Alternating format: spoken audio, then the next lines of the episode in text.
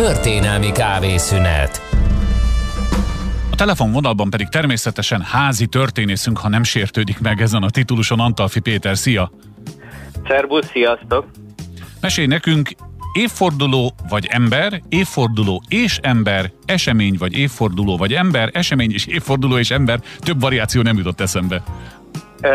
Mint mondani szoktuk a történelem olyan hosszú, hogy mindennek és annak ellenkezőre is tudunk példát hozni, de ma van éppen az egyik legfélreértettebb festőnek, Vincent van Gogh-nak a születésnapja, akinek a nevét eredeti kiejtés szerint most nem fogjuk kiejteni természetesen.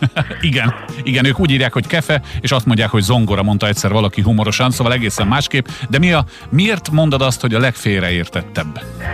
Van Gogh ugye az őrült zseni, hogy az őrült művésznek mondjuk ugye az eszenciája, a minta példája. Mindenki ennek tartja, és így is jelenítik meg. Rengeteg film készült róla, ha belegondolunk, Kurt Douglas-től kezdve mindenki eljátszotta már Van Goghot a filmen, és mindenki máshogy állt hozzá, hogy hogy lehet ez az ember egyszerre őrült és zseni, egyszerre valami más világban élő valaki, aki harcban is a világgal, és közben gyönyörű képeket alkotó művész is, és ez az őrült művész, vagy világtól elvonuló, a világgal hadilában álló őrült művésznek, igazából egy ilyen ikonja lett Vincent Van Gogh, aki azért egy ember is volt, és természetesen ez így nem volt igaz.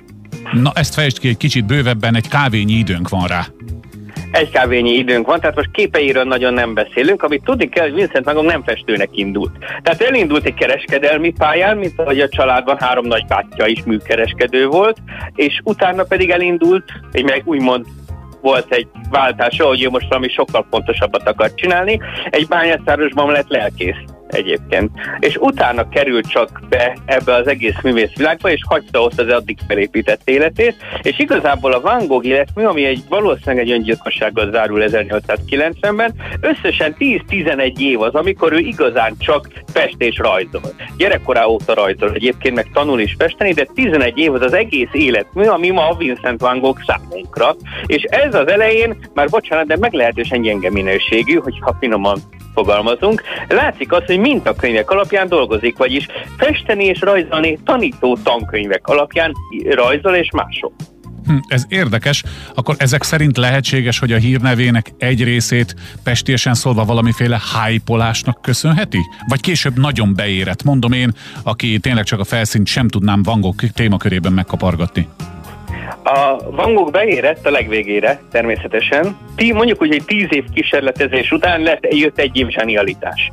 Mert sohasem maradt egy helyben, nem alkudott meg, nem csak visszaböfögte a megtanult technikákat, hanem ez a folyamatos útkeresés, hogy még nem jó, még nem jó, még nem jó, ebből születik valóban valami új, és az utolsó egy évén belül az a pár hónap, amikor a legzseniálisabb, legtipikusabb Van Gogh képeket mi most ismerjük, azok ekkor a legvégén születnek. Az elején elképesztően rosszul rajzol rajzolni rendesen talán nem is tanul meg úgy, mint igazi nagy reneszánsz rajzművészmesterek, de az érdekesség az, hogy ezek az őrültnek tűnő képek, a hullámzó olajfák, az a kavargó ég volt a csillagos égen, és ugyanez igaz az összes korábeli tájképére, ezek semmiféle őrület jeleit nem mutatják, bármennyire is szerették volna a 20.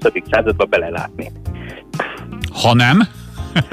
Nyilván. az érdekes rész. Így, ugye Van Goghnak tudjuk, hogy volt nagyon komoly problémái. Ez a híres karácsonyi eset, amikor először egy borotvával Gauguinre támad rá, aztán mivel Gauguint nem sikerül elvágni, vágja le a saját fülét joghiány aminek egy darabját egyébként oda dobja egy ismert bordélyház általa ismert prostituáltjának egyébként, hmm. tehát tudjuk. Meglettek azóta a levéltári forrásokban a sebésznek, tehát az orvosnak a rajzai, aki ellátta Van Gogh fülét és fősebét, és azt tudjuk, hogy volt valami baja, de ilyenkor nem tud magáról. Tehát azért nem őrült festő, mert amikor mondjuk, hogy el van borulva, vagy amikor rohama van, akkor nem alkot. Nem is hmm. emlékszik rá, hogy mi volt akkor, vagyis teljesen tudatosan csinálja azt, amit. Ami zseniális hangokban, az nem egy őrületből kialakuló festészet, hanem egy pontosan alkotni akaró valaki, ami akkor alkot, aki, amikor éppen józan. Hogy mi a baja, ma nem tudjuk. Természetesen százszázalékosan gondolkoztak epilepszián, skizofrénián, mániákus depresszión, de nagyon furcsák a tünetei, és fölmerült egy-két kutatónál, hogy itt valami komolyabb dolog állhat a háttérben, és ekkor, te, ekkor került elő a porfíria, ami egy anyagcserebetegség, csak ha nem kezeljük, akkor nagyon komoly agyi és idegi tüneteket tud produkálni, vagyis valószínűleg Van Gogh-nak nem az agyával volt a baja. De az az életmód, Ami kihozza a porfiriát, az pont a Van Gogh életmód, vagyis nagyon gyengén táplálkozni, szerény körülmények között élni, rossz egész kiállapodban, és rengeteg abszintot és rossz borokat fogyasztani természetesen. Ez a rengeteg alkoholfogyasztás a rossz táplálkozásról, ez a porfiriának nagyon rosszat tesz természetesen, és ami érdekes, hogy a vongók családból vettek genetikai munkát, és a porfiriára hajlomosító gén megvan a családban. Tehát akkor így a beszélgetés végén kijelenthetjük, hogy végül is a 21. századra már egyértelműen és biztosan tudjuk, hogy miben szenvedett?